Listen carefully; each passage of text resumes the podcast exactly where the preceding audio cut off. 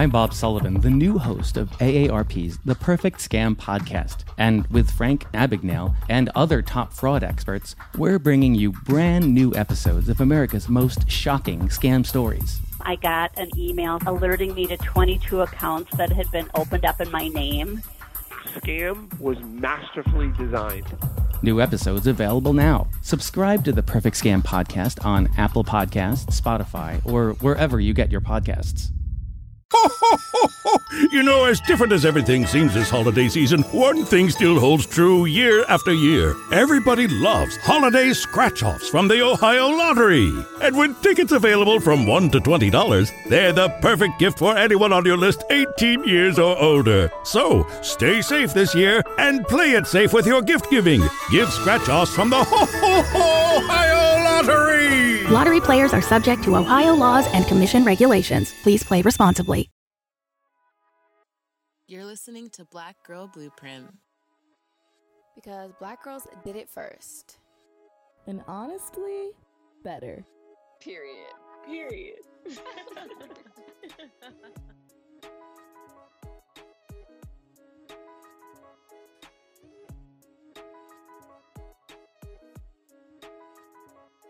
Hi, everyone, and welcome to Black Girl Blueprint, your fave podcast for all the Gen Z Black Girl tea. My name's Lauren. And my name is McKean, and thanks, y'all, for tuning into today's episode. We have a great and so needed conversation lined up, I feel like. Today we're just talking about practicing joy, and I feel like, you know, in these times, it can be so hard, and it's something that we all like want to do, but it can be really difficult to like think of how we're going to do it. So today we have a very special guest with us, Miss Manna Zel, and I'll let her introduce herself real quick. So Manna, why don't you tell the audience a little bit about you? For sure. Thank you for having me, guys. My name is Manna. I'm 22. I'm from Atlanta. What else? I graduated with my degree in journalism from Loyola Marymount. Thank you. Loyola Marymount in LA earlier this year. And right now I work in skincare and editorial. And yeah, that's basically me. We love that. To come through college grad, we love that for you. Yes. Mm-hmm. Here I am struggling with my classes right now, wishing that I was graduated, but it's okay. Amazing. We're so happy to have you. Like Mikin said, this conversation, I need it because it's been a week, and you know, just let's talk about some joy. Let's talk about some happy things, why we need to practice joy more often. So there's a very nice conversation lined up today that I'm really, really excited about. But of course, we have to do our segment that we always start off our episodes with. So McKean, let's do the Read the Room. So what are we talking about today? Yes. So for anyone who might be new, Read the Room is the segment we start every episode off with. We sometimes read ourselves in our own personal lives. We like to read Twitter, specifically Black Twitter, because I mean, I don't know the other side, but we will talk about, you know, the different happenings on Twitter, different happenings in our personal lives, and different things that you guys might send in. But today we are talking about some pop culture, and there's a few things on our little Read the Room roster for the day. But first, we're just talking about like some new music releases that we might be loving. I think there's been a lot of drops lately. For me, I mean, I feel like I might be taking y'all's, which I hope not, but I mean, I hope you guys have some other ones, because for me, it's definitely the SZA drop. Honestly, I have not had the mental energy to like listen to the new albums that have been coming out. I'm going to get to them, but the Hit Different is still sustaining me for right now, so that's what I've been on. I love that How about you, Manna? Definitely Hit Different. I found this mix on YouTube today that's like just the intro and like that bit of the song that's at the end. I don't remember what it's called, but it's like a loop of that, and it's so good. Send me that link. Put it in the chat. We need that. For sure. It's like 15 minutes. I can't like believe I found it. But aside from that, Jhené Aiko's Tiny Desk, I watch it like 2 or 3 times a day, every day. It came out a few days ago. Like last week, Yeah, and then today I found there's like a Blood Orange remix of Borderline by Tame Impala, and it's so good. It's like 7 minutes. I love long songs that I can kind of just like vibe out to. So those are my top two. Okay. Period. Wow. I mean, McKean did take mine with the SZA. We talking about Hit Different and SZA every week. We literally mentioned SZA like once an episode. But the visuals, I can't stop get over that video. I love that so much. Something I didn't know, because I feel like maybe it's just my TL that wasn't talking about it, but apparently Bryson Tiller dropped a new album, and I heard absolutely nothing about it. Was it good or was it not good? Because I haven't listened to it yet, but I've heard nothing about it. Girl, I don't, this might be a hot take, but I don't have plans on listening to it. I didn't even like Trap Soul like that. I'm sorry. We might have to edit this part out. I know people are going to try to come for me, but like, it just didn't do anything for me. Like, it was good, objectively. It wasn't a bad album, but it's not like, ooh, let me go re-listen and listen again and listen again years later. Yeah, so honestly, I heard the Bryson dropped, and I kind of was like, okay. Yeah, Manna, did you not like Trap Soul either? It's not that I didn't like it. I think I just, like, didn't. I don't remember listening to it all, like, in its entirety. I think I listened to a few songs. So I knew that Bryson dropped, and today I was like, maybe I should give it a try. And I don't have anything against him. Okay. Period. Yeah. Like, right. Lauren's like, okay. I'm like, all right, no. Because that was like an era for me. Like, I don't know. Maybe it's because I might have been dating a DJ at the time. But I was hearing Trap Soul like all the time. Like, all those songs don't ingrained in my mind, I swear. Mm. But yeah, other than SZA, I haven't been listening to any like new releases lately. I think for me, like once I find like three songs that I enjoy, I just listen to those three songs every single day. So yes, Hit Different has been one of them. SZA, our queen. But on the music topic though, new releases, also new artists as well. We wanted to talk about the XXL freshman class, you know. Yes. Where should we start? How should we work into this conversation? You know, I think before we get into the one that we maybe don't like so much in that XXL freshman class, I feel like we need to give, I think her name Chica, her props. Like, she's so good. She body, like, stan Chica for clear skin. She is absolutely amazing. And I think she's so awesome. And, like, she deserves more credit. Like, honestly. And honestly, the crazy part to me is the fact that like XXL always does these ciphers as if the women aren't going to body everybody else on that stage, and I'm just kind of like, how are you going to only add two women and then the rest of the list is trash? Like, period. I would like to be impressed. And I don't know if you guys saw that ugly video of that like white boy. It was this TikTok, and he was like rating all of the XXL cipher people like 1 to 10, and from the jump, like before the video even started, like the only places that were filled on his list were 9 and 10, and it was Mulatto and Chica as 9 and 10 as being the worst ones. And then he didn't even talk about them. He just like built up the list, and then Chica, I think, quoted it and was like, oh, okay, so you know all about hip hop now. So I was just like, you know what? That's when I realized that them ciphers aren't even for us. They not for me. I'm good. Not a white man thinking he deserves an opinion. I'm deceased. For real. Oh, good. I can't. But yeah, okay. So let's get into the real tea. Right. The other woman on the stage, Miss Mulatto herself. How do we feel? How does the audience feel about? Let's all take a sip. I feel like Manna has the right idea about them. No, okay. The controversy, I think what she got called out for first was that name. And I don't know who on the PR team was like, oh yeah, like we're going to run with this. Like this is going to get them. Everyone going to love this. Like, how did she not think that would be controversial?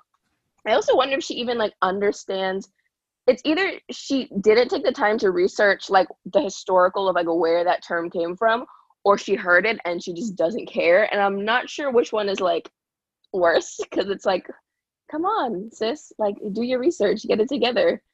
I don't know. That, and then I think the second part of the tea, and then we'll discuss thoughts just to give everybody the full information. I think the second part was there's this video of her getting her wig done, or she's getting her hair done or her face done or something, like makeup wise, not like surgery wise. But I think her hairstylist, who might also be her friend, I don't really know all the details, but in the video she's like making fun of her hairstylist, and she calls her she called her little orangutan, and she also then said did she say like her coochie is well done or burnt or something? What?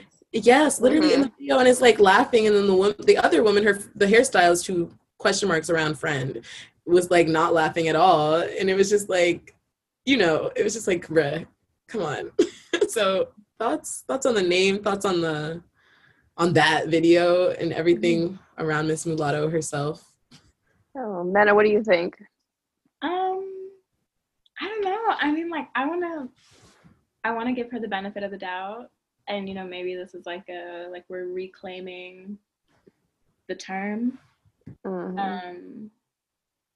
I don't know. I don't want to come for another Black woman in her prime, so for a lot of like the benefit of the doubt. But when it comes to like calling whether or not that's your best friend, like I don't think it's okay to call anyone an orangutan, especially like considering the implications of that, and like Black people have long been compared to like monkeys and gorillas and orangutans and like those kinds of things, and like juxtaposing the name Mulatto with the action of calling someone darker than you or comparing someone darker than you to an orangutan or just literally calling them that. It doesn't make me feel great. Mm-hmm.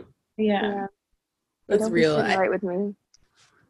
I'm still like, it's tough, and I hate it. I hate it when things like this happen, because literally all I want to do is throw my support behind every young Black woman rapper out right now.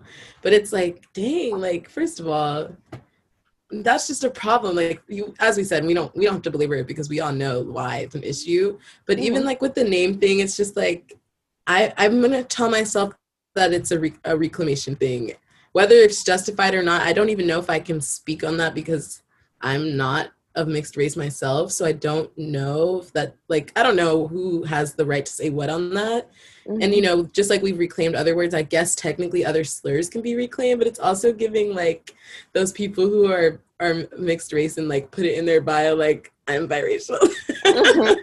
So I'm just like, okay, you know what, that was the brand to build, like that was where you wanted to start, but I'm not gonna hate.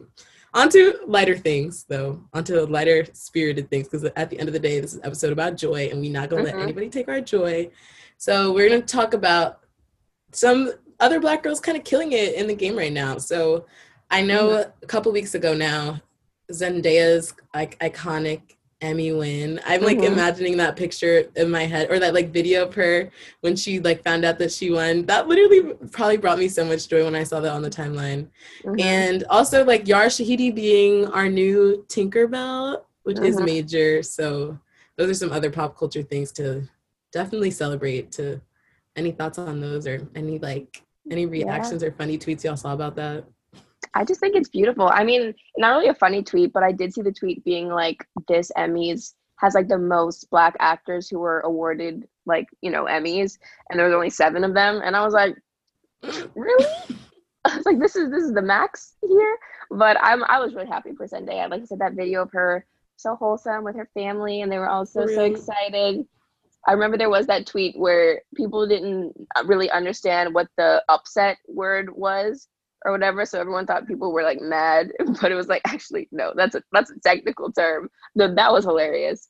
But yeah, I'm happy for them. I'm proud of them. We also talked about Marseille Martin getting her show on Quibi, which is really cute. So here for that, here for her, here for the Black girls doing their thing. I stand 100%. Yeah, for real. Literally, that's it. You said it all. That's it. There we go. All right, so let's get into the joy, shall we? So first, we want to talk a little bit about you, Manna, and we know that you are the editorial and special projects coordinator for Youth to the People, which is like major. Congratulations.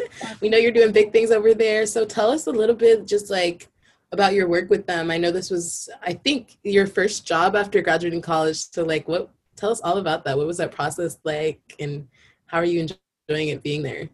Yeah, so this is my first job out of college. First of all, I feel so, so blessed and so grateful to even like have a position period during this time, like, and let alone something that I love and something that I studied is just like the icing on the cake for me. So basically what I do is like coordinate stories around like skincare, culture, community, that kind of stuff. So yeah, I started interning at Youth to the People in January of this year, and then I don't know, something in my spirit was like, this is it, this is going to be your first job after graduation. So I just kind of like went with it.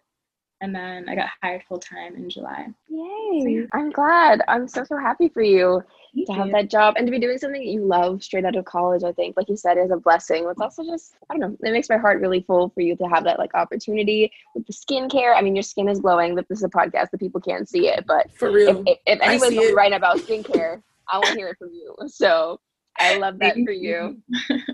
Also, we wanted to talk about this platform that you have on Instagram called Black and Joyful. Just tell us all about it, honestly. I want to hear all about, you know, the purpose behind starting this platform, the type of content that you post, the inspiration, why it's important. Just give us the full rundown of Black and Joyful. For sure. It's kind of a long story. Like, Black and Joyful wasn't always what it is now. First of all, it would literally be nothing without, like, the work of the creators and people that I repost. So it's really not about me, it's about like what everyone else does and just like the art and like joy and everything that other people are producing.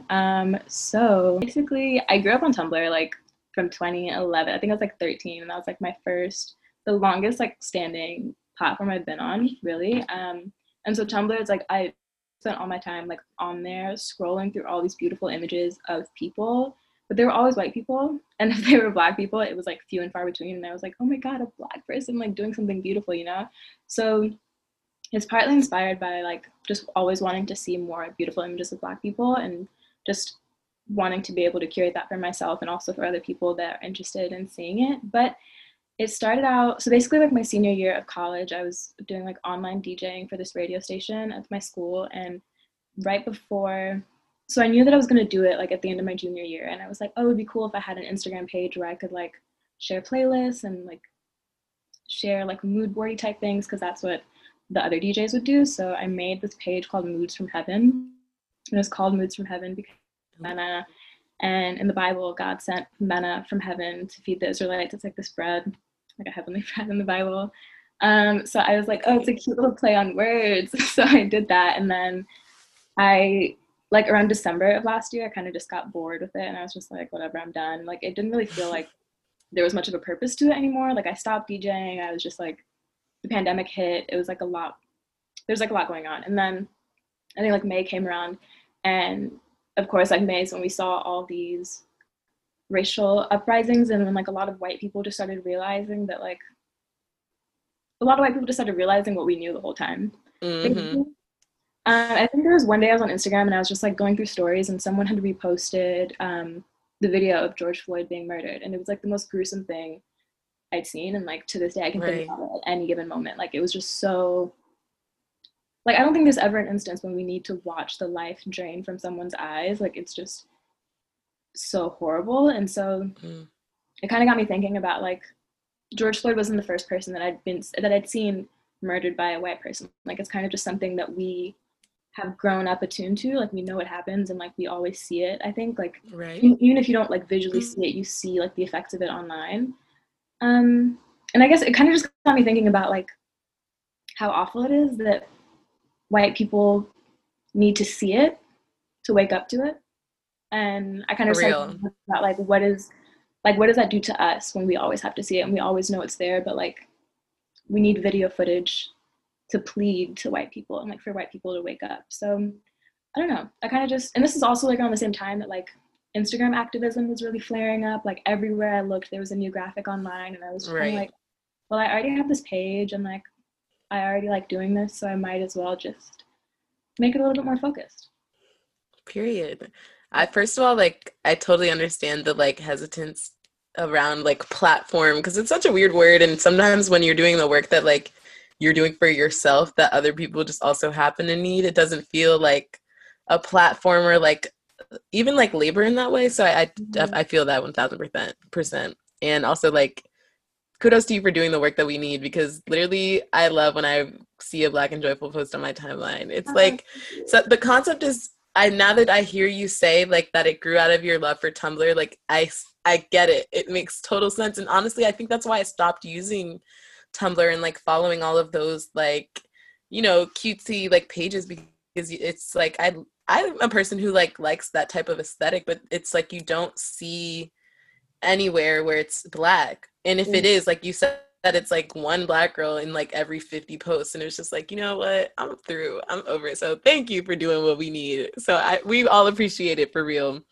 And I think also like what you said about that moment, you know, in June of this year, and like when George Floyd's the video of him being killed was everywhere, and like that's a moment that like that was one singular moment, but like we've felt that so many times. Like I think maybe Trayvon Martin was the first one that I remember, but, you know, the next part in our conversation was sort of thinking about like navigating fatigue and like navigating grief. And I think there might be an actual term for it, like trauma fatigue, I think, but really just like the feelings in, especially in moments like these, and I can't even call them moments because they are really all the time, but like thinking about how can we practice joy when it kind of feels like we're in constant mourning, you know, and like, you know, specifically before we get all the way into that, like I'm thinking most recently about the Breonna Taylor case, but specifically the Breonna Taylor verdict, which was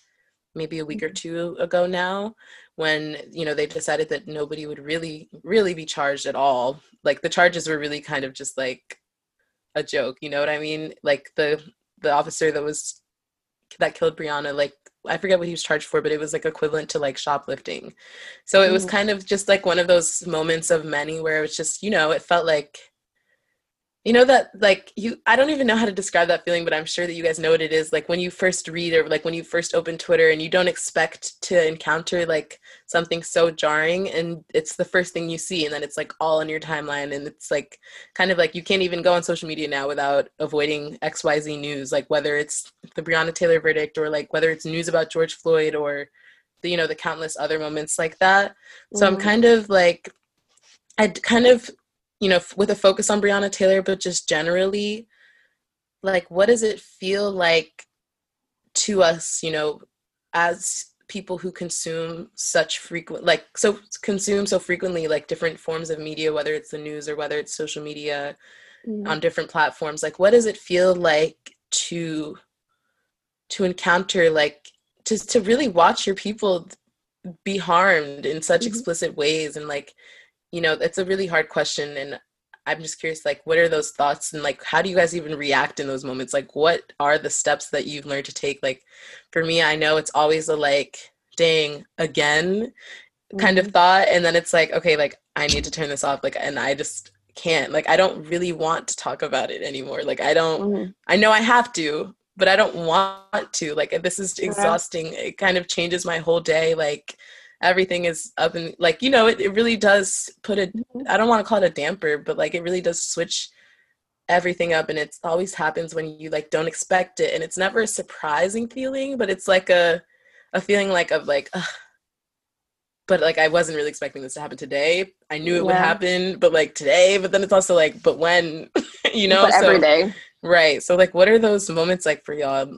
And you can think about recent ones or past ones. I think for me, I think you hit the nail on the head when you know, talked about like that kind of that heart sinking feeling. I think that's the best way to describe it. In Bahamian slang, we have a phrase for it called like your belly breaking down, which is sometimes used like humorously. Like if you see someone like cheating on you, you're just like, oh, my belly broke down. But I think that's like the best way to describe it. Like I feel like physically, I think like sick almost sometimes. And it's like, you see these images. And I think something else we wanted to talk about was like the influence of social media on this. But I think for me, you know, I keep thinking about how accessible social media makes this information. I think on one hand of the social media, it's like, okay, now we have like these videos and you can see these gruesome acts like taking place. Like you can't, you're so connected to it in the sense that like all of that is right there, like in your face. Like I think before social media, especially Twitter was so, you know, poppin' and all over the place, like you would hear about these things on the news and you would read about it, but you didn't actually see the violence and you didn't actually see it. And I think that makes the trauma feel so much more painful in that way, to actually see that suffering taking place. And I think because social media is something that pretty much everyone our age like consumes on a day-to-day basis, it's like you can't escape it after that. You know what I mean? And I think for me, especially as someone who is kind of like a content creator who like uses social media kind of like as a job or whatever, it's not like I can just turn my phone off and then just be like, okay, I just won't encounter that. It's like, no, I need to be on social media. And even more than being on social media, I also kind of feel a sense of responsibility to have to like speak up about this now and kind of like give my take or like, you know, mourn collectively online. And I think, I don't know, I feel like it's so much, it's so, not necessarily so much pressure, but it's just so like heart-wrenching sometimes. And like you said, like, it's not necessarily that it puts a damper on your day, but it's the kind of thing that you're like, damn, like not again. Like, why is this happening again? And why, you know, do we have to suffer? And I feel like, especially these past couple months, it feels like it's been like back to back to back, and we don't get any break. And I feel like in those moments, it's so much more difficult to see like collective joy amongst Black people, because it's like every minute there's something else that we're like mourning about, or that, you know, we're raising awareness about, or that we're like, you know, fighting for literally like the right to exist. And I think all of that is just, I don't know, seeing the Breonna Taylor verdict, that just ruined my whole day, that day when it happened. I think I didn't even have any words. I think I was like speechless in the sense of like, I saw a tweet that said, you know, the first tweet I saw was the one about how a Black woman can get shot literally in her bed, in her sleep, and still not be seen as the victim. And then there was another one that was about, he got charged for the bullets that didn't go into Breonna Taylor, because I think what he actually got charged for was like negligence, or like the bullets could have fired and hit someone else. And I'm like, how are you charged for the bullets that didn't go into the person that you killed? And that was mind-blowing to me. And I don't know, I think things like that just, they wear you down, and like they make you can like feel it physically. So I mean, I could rant on about this all day, but I think, yeah, for me, it's just, it's painful, and it just, it drains you sometimes. Yeah, I totally hear you on like the physical effects. I feel like the day that I found out, or like I think it was like a Wednesday, mm-hmm. It just felt so deflating. Like that's the only word that I can describe. Like I don't know, it's not like I usually feel full of life every day, which sounds mm-hmm. like kind of depressing, but we're in depressing times, but like there was something about that day that I was just like, damn, like you can literally just be in your bed. And that's the thing about this whole case, is like you really don't have to do anything. Like even just sleeping is enough. Like, and it just, I don't know, something about this case just felt so cut and dry. It was like this woman was literally just asleep and they fucked up. Mm-hmm. And it's just literally so, It I don't know, it like it doesn't, I don't have words to explain how much sense this doesn't make, like mm-hmm. I don't know, but I feel mm-hmm. like, just going back to the whole like social media thing, I think now like anytime I log in to social media at all, it just kind of feels like I'm consenting to just like updates. I think like when I'm like opening the Twitter app or like opening Instagram, I'm kind of just like, okay, whatever you see could like fuck up your mental for the rest of the day. If I need to take time out after and like do things to fix myself and like go outside and remind myself that I'm a person again. That's been my new thing lately since like working from home so much, is just like mm-hmm. stepping outside and feeling just like connected to something besides an electronic. And it just like, it doesn't fix anything that's happening, but I find that like going back to whatever I was looking at before just feels a little bit better. Yeah. I think that was one of the questions we had listed was like, is it even possible to be, the question should really be, is it possible to be a person and use the internet in a way that is not traumatizing? But, you know, the particular question here is like, is it possible as a Black girl to be an active participant in this world of the internet in any capacity, whether you're a content creator or just a content consumer, I guess? Like, mm-hmm. is it possible to be that and not and be traumatized like on the regular? Mm-hmm. And I don't actually even know if I have an answer to this question. I think I've been really like sort of with social media and like, I guess a conversation. I'm Bob Sullivan, the new host of AARP's The Perfect Scam Podcast. And with Frank Abagnale and other top fraud experts, we're bringing you brand new episodes of America's most shocking scam stories. I got an email alerting me to 22 accounts that had been opened up in my name. Scam was masterfully designed. New episodes available now. Subscribe to the Perfect Scam Podcast on Apple Podcasts, Spotify, or wherever you get your podcasts.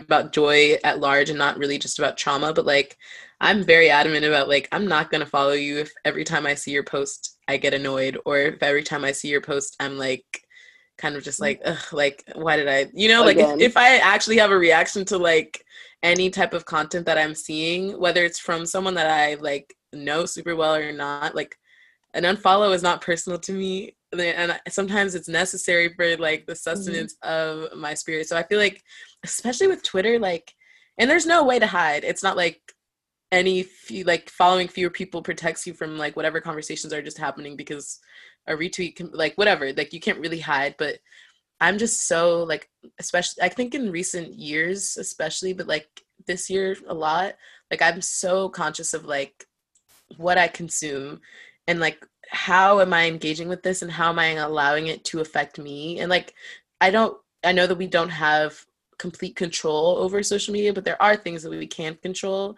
and that can be really sometimes that means like being really intentional about like who you follow. And like I think that for me, like I don't know, again, like I said, that didn't protect me, if you will, from like hearing about the news or like trying to like hold it off for a more favorable time, whatever that might mean. But like it still makes it feel like, you know, I'm not encountering things from people who aren't feeling similar to me, you know what I mean? So like at least then like when I open my timeline, it's not like I'm looking at a bunch of white people posting black photos. It's like I'm looking at a bunch of black people post about the pain that I'm feeling also.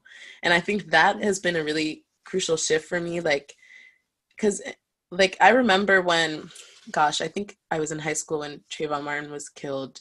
I remember being on Twitter at that time, like being the only black girl in my class, and like logging onto Twitter and seeing all of my white classmates like either be silent or like be kind of sus, you know. And that was terrible. That almost made it worse, like almost worse than the news, to not at least feel like, okay, the way that I'm reacting to this right now is the way that other people are reacting also. So I think for me, like, you know, with the question of like, can you use social media and not encounter stuff that is sort of going to increase like in the trauma that we already have?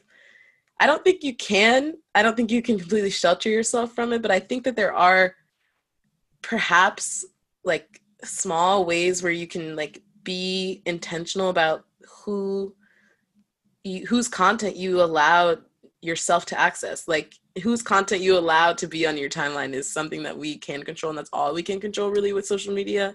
And it's either like, am I going to use it or not? But like knowing that I'm going to use it, like what can I do to sort of make it as pleasurable an experience for me as possible, you know?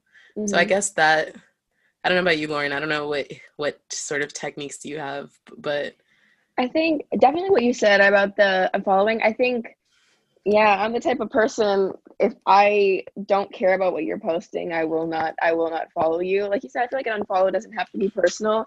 But it's also like, if I don't like your content, why am I following you? But I think the last thing you said is something that I've definitely like thought about and felt, in terms of like, to what extent is what we see online a sort of like collective mourning, and in what way does that almost help, I guess, or can that be helpful? Because I'm thinking about, you know, my timeline, I mostly follow Black people, and I feel like on one hand that makes me a lot more likely to encounter like what's going on in the world, because they're caught up on current events, they're going to be talking about it, obviously, because this is something that's happening like in the Black community. But on the flip side, I think if I had not been following those people, maybe I would have been less likely to maybe encounter that or have that all over my timeline. But then when I did see it, I wouldn't have those people to grieve collectively with me. So I think it's so difficult. And I was thinking about as you were talking as well, because I feel like in some ways I get a sort of joy from social media, and it's the same place that I get so much trauma and pain. Like I keep thinking about, there was one day where I saw a story that literally had the Breonna Taylor verdict. And I was like, damn, like, that's awful. And then, like, the next story I swiped to was, like, my sister posting a video of, like, my nephew walking for the first time. And I was like, how are these two things on the same, like, platform? Like, one just completely made my heart sink. The other one completely made my heart full. And I'm like, in times like that, I think about, and the next thing that I wanted to actually talk about was, like, taking breaks from social media and, like, you know, how to navigate that in general, because I'm thinking, like, do I want to take a break from social media? And that, because, like, that's where, like, my friends are. Like, Twitter gives me all of, like, the trauma, but it also gives me all the jokes. Like, Twitter's hilarious. And, like, I want to be, like, caught up on current events. I feel like it's, you want to know what's going on in the world. You want to know what's happening in pop culture. It's like, sometimes it feels nice to be in the loop and to be updated, but at the same time, like Manna was saying, like, you're kind of consenting that, like, something here might, like, really mess up your day. So I don't know. I wanted to have a conversation about, like, taking breaks from social media, and also kind of center that around, like, kind of the guilt that can kind of come with that.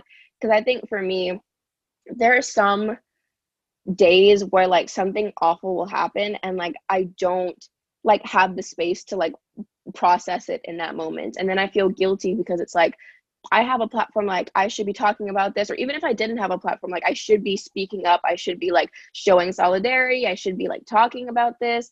But, like, how do you navigate wanting to, like, stay informed and also, like, be a part of, like, the movement, but also trying to, like, put your mental health first? Like, I feel like that's, like, the golden question of, like, how do you do that? And I think, I don't know, there's so much fatigue there as well, because sometimes I'm like, I don't know, like, I want to talk about this, I want to be there, but it's like, I need to take care of myself, and I should not feel guilty about that, but sometimes I do. And I don't know, I wanted to know what you guys' thoughts are on that.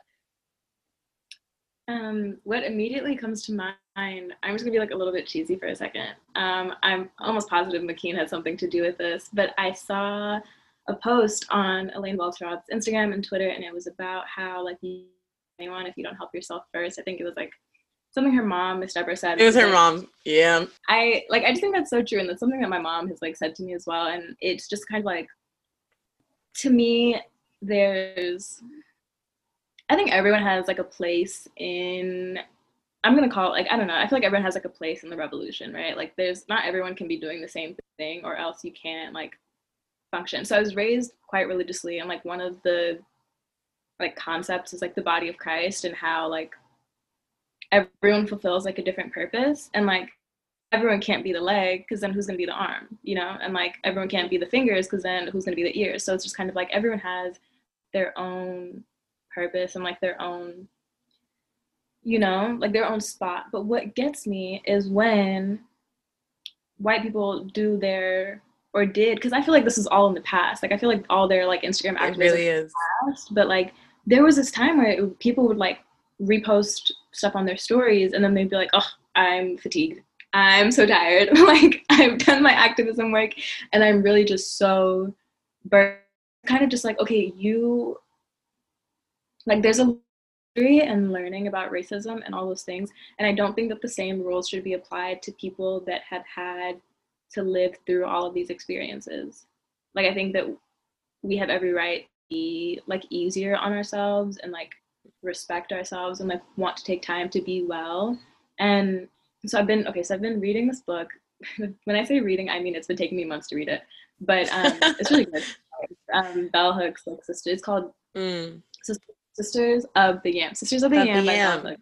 Yes. And it's about Black women in self-recovery, and there's this one portion where she talks about how, like, within this, like, white patriarchal capitalistic structure, like, Black people, like, the last thing that we're supposed to be is well. Like, we're not supposed to be happy, joyful, like, anything. And she says that, like, this culture makes wellness a white luxury, and choosing against that culture and choosing wellness, in order to do that, we have to be dedicated to truth. And I think that those two things kind of go hand in hand. Like, activism work and, like, anything related to advocacy is so, like, rooted in just, like, truth and, like, what we need to see. And I think that in order to further that, like, at the same time, we have to be willing to choose wellness for ourselves.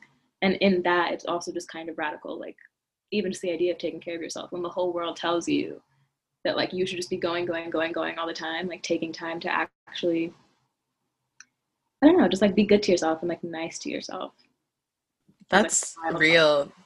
That's real. And I think something that kind of came to mind when we were brainstorming, and especially right now, is like the concept of like the carefree Black girl. And I think it's something that I myself have even definitely posted this before on my platform and maybe my personal page. And I don't know if I've ever really given enough thought about like, okay, why is it that the carefree Black girl is something that, you know, we collectively think we should be, or like that's like the glorious way to be? And also like, what does it really mean to be carefree, and is carefree like synonymous with joyful?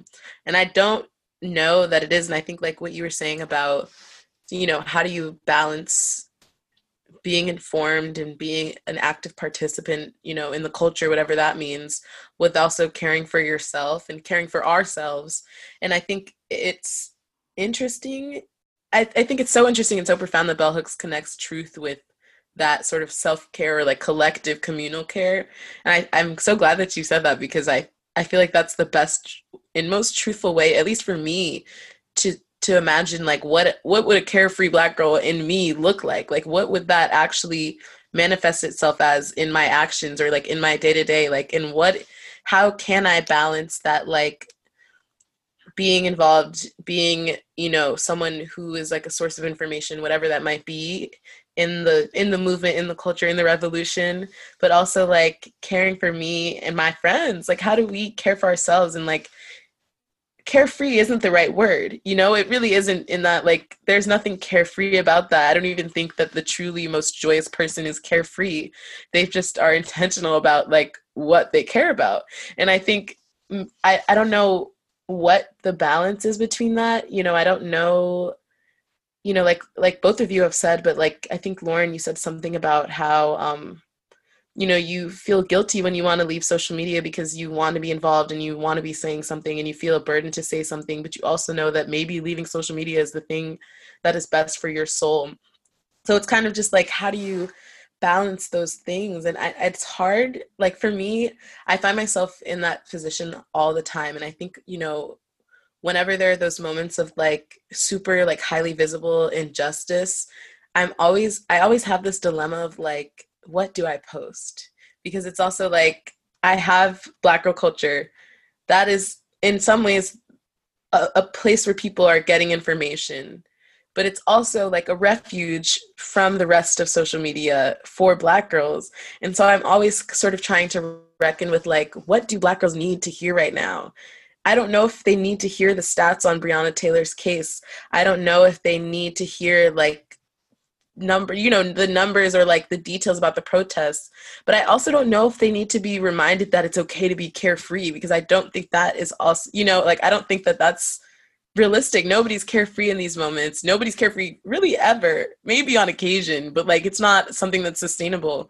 So like how can I speak to Black girls in a way that is like affirming and but also informative, but also like not a burden and not sort of contributing to the trauma that I know they're encountering on the same timeline anyways?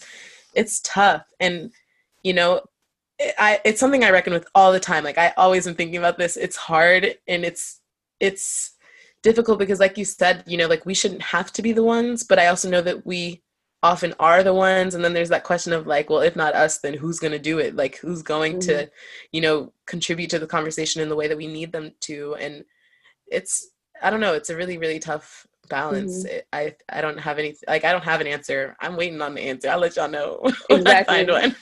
No, real. That is so real. And I think what the last thing that you were saying about like, you know, we're fighting for everyone, like we're fighting for like if we don't do it, then who's gonna do it? And also like on the flip side, like we're the ones fighting for this, like, who's fighting for us? You know what I mean? And I think something that I always think about is like how there's so much responsibility placed on Black women to be the ones who are fighting for justice, who are hosting these conversations, who are like, you know, the ones who are like trying to like make the difference or make the change. And then I think about when it comes to like injustices that happen towards Black women, like no one's really fighting for us in that regard. And I think I think that's why this conversation that we're having for this episode is so important, because it's not just about joy. It's about specifically like Black girl joy, because we're the ones who are like facing the trauma, but also the ones who are trying to like, you know, heal trauma for other people. And I think that's just so much responsibility. And I think, you know, there is, I'm not exactly even sure how to say it, but I saw like a tweet somewhere about like how like men will come to Black women to like be their healers or to like be their therapist in that regard. And I'm like, oh, my peace. I see that face. Peace. Yo, peace. I'm trying to find mine. Exactly. But that's the thing. That's the thing. Like, I don't know. I think when I think about things like that, it makes me so upset, because it's like, so where do we go? Like, if we're who everybody else places their trauma on, we're supposed to heal other people. Who healed me? And I think that reminds me of the quote that we were talking about when we were brainstorming, the Audre Lorde quote, which is, you know, radical self-care is finding community. And when I think about that, I'm thinking about like, who is going to be there for me other than other Black women?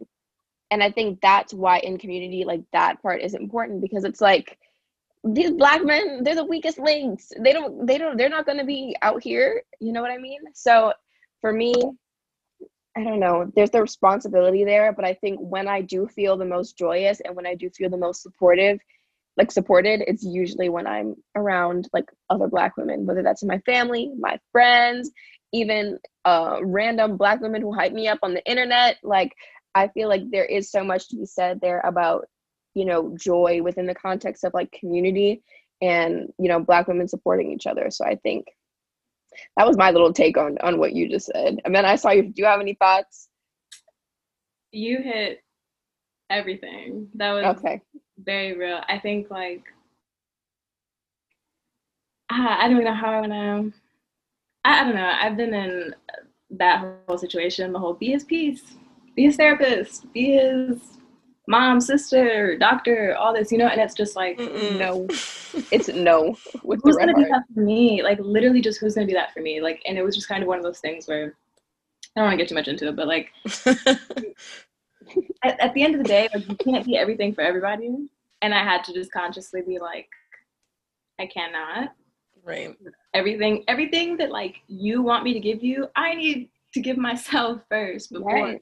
Not even like me wanting someone to give it to me, but like, I can't be your therapist because I need a therapist. You know what I mean? Like, it's just like that simple. So I think, yeah, I don't know. A lot of like joy for me has come from just like actively choosing myself and not feeling bad for it at the end of the day. Mm-hmm.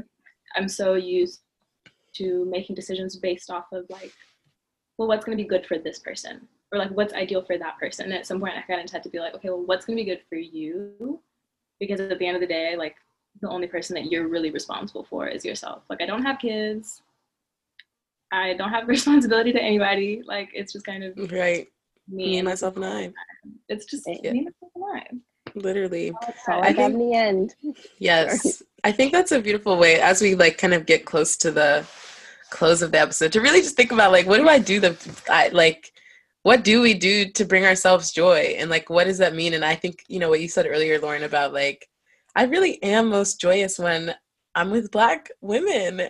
Even like, I'm thinking of so many moments, like when I'm in public and I see a Black girl that just like her edges are laid, or like something, or her fit is on like on 10, or, and it's just those moments where like, I don't know you, you don't know me, we're never going to see each other again, but we're going to compliment each other, and I'm going to feel better than I've ever felt because a Black girl just complimented me. Like, and I was watching, what's her name?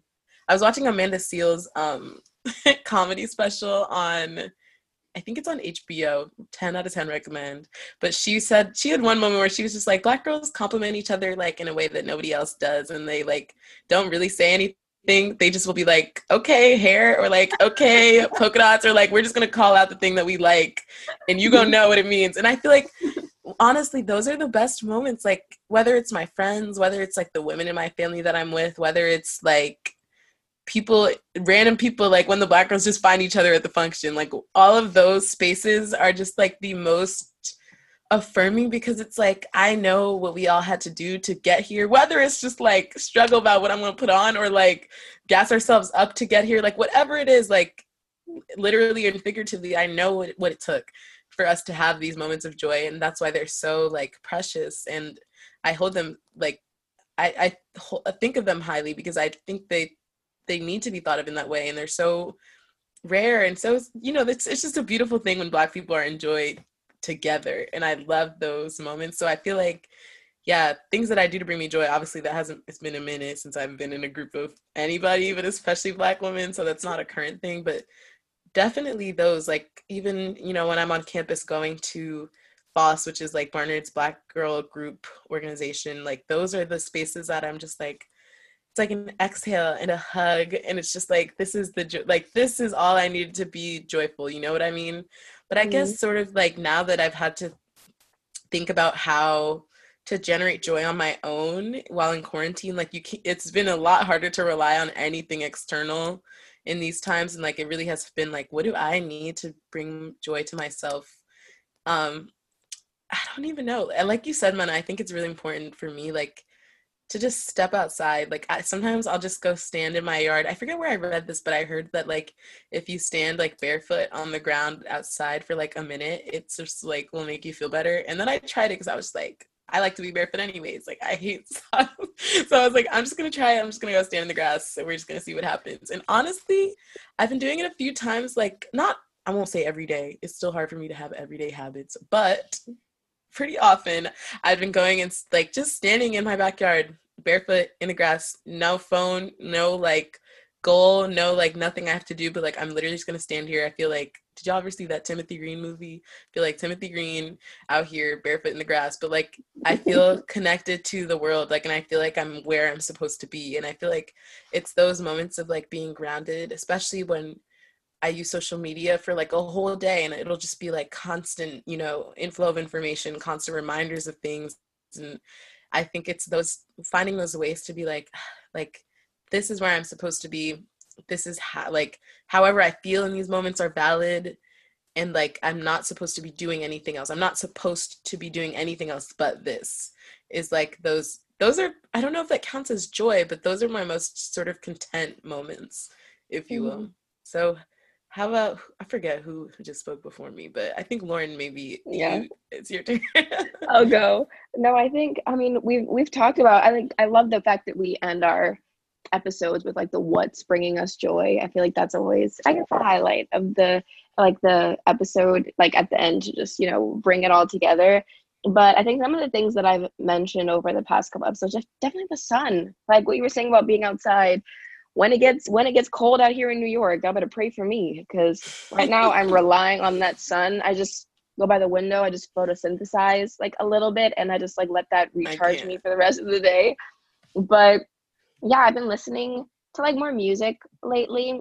I think like I said, the three songs that I find that I really, really enjoy, I just play those on repeat, but they make me happy. I've started to get into cooking. I think basically these are all just like random little habits, but I think what they all boil down to is just me taking more time for myself. So if that's just like maybe getting up a little bit earlier so I can make myself like a breakfast, like McKean was saying in our like first ever episode about like that time for the skincare routine, I'm doing that now. Like I'm making time for myself.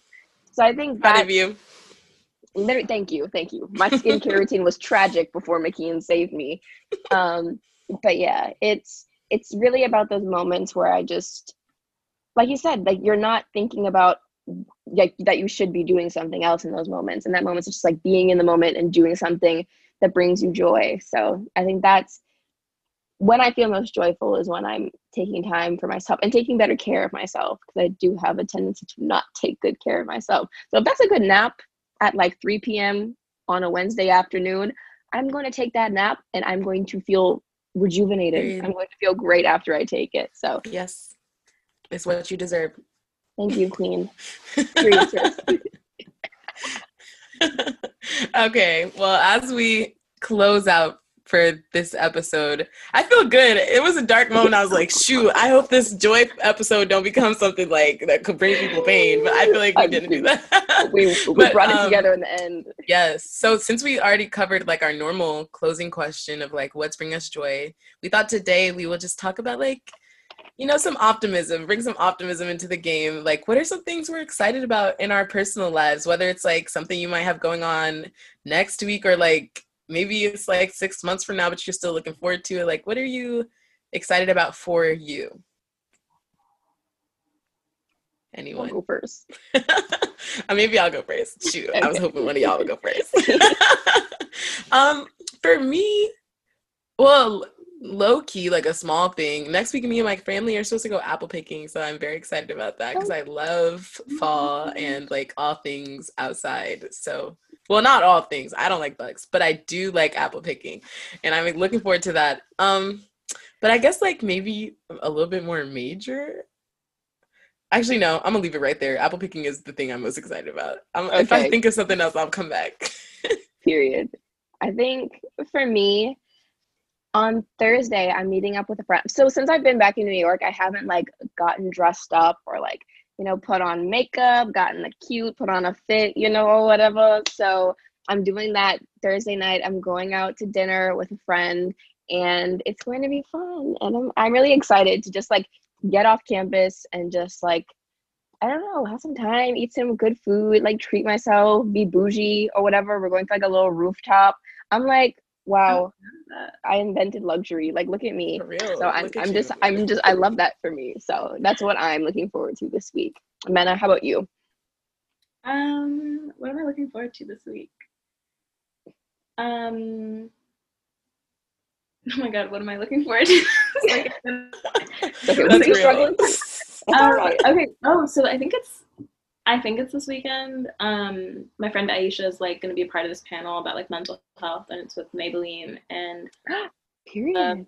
Okay, maybe it's Maybelline. It is. So that's going to be really cool. I think that's on Saturday. And then yeah, I'm going to try to get out of my bedroom this weekend. I spend a lot of time in my room because I work here and I sleep here. So I'm probably going to like do a picnic or something with a friend. Yes. That's, they don't know that yet. Oh, she said cottagecore. I love that for you. I love that. That was awesome. Yes. Okay. Well, I'm glad that we ended on that note. I feel fed by this episode, so I'm grateful for y'all. There was a little dark moment in there, but we pulled through. You know, we had to I can't. Anyway. Well, that's all we have for you guys today. Thank you so, so much for tuning in. Special thank you to Miss Manna for being our special guest today for this conversation about joy. Like McKean said, I feel fed. It was a good end to our conversation, I think. We touched on a lot of like important topics. We gave our like opinions, you know, our little hot takes, but at the end, I'm glad we like, you know, rounded it off with some things that are bringing us joy and making us happy. So I feel good. I feel warm. Yes. So. Yes. Manna, thank you, girl. It's been such a pleasure. I can't wait for people to hear this episode. Everyone go check her out on Instagram at Manna Zel, spelled Mannazel, and at Black and Joyful. And also, you know, make sure to tune into next week's episode where Lauren and I will be talking about music and, you know, just the music industry and like things happening over there. We might have a special guest, so we will keep you posted on that. We will let y'all know. Make sure to keep up with us on Instagram at Black Girl Blueprint, where you can send us any questions, any discussion topics for the Read the Room segment, all that jazz. Find us on Twitter at BGirlBlueprint and email us at blackgirlblueprint@gmail.com. And if you like this episode, make sure, you know, let us know. Just subscribe, you know, leave a little review, you know, all of that. Give us five stars or whatever. Mm-hmm. And yes, we will see you all next week. Okay. Yes. Bye-bye. Bye. Bye. Bye.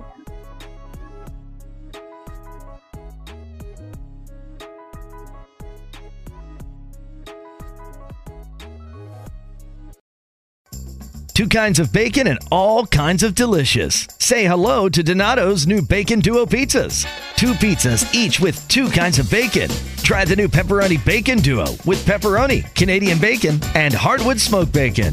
And the Chipotle Bacon Duo with Canadian bacon and Chipotle seasoned bacon. Now get $2 off a large Bacon Duo or any large pizza. Use promo code 2. Donato's. Every piece is important. Donato's just didn't add bacon to their pizzas. They added bacon to their bacon. It's Donato's new Bacon Duo pizzas. 2 pizzas, each with 2 kinds of bacon. Try the new Pepperoni Bacon Duo with pepperoni, Canadian bacon, and hardwood smoked bacon. And the Chipotle Bacon Duo with Canadian bacon and Chipotle seasoned bacon. Now get $2 off a large Bacon Duo or any large pizza. Use promo code 2. Donato's. Every piece is important.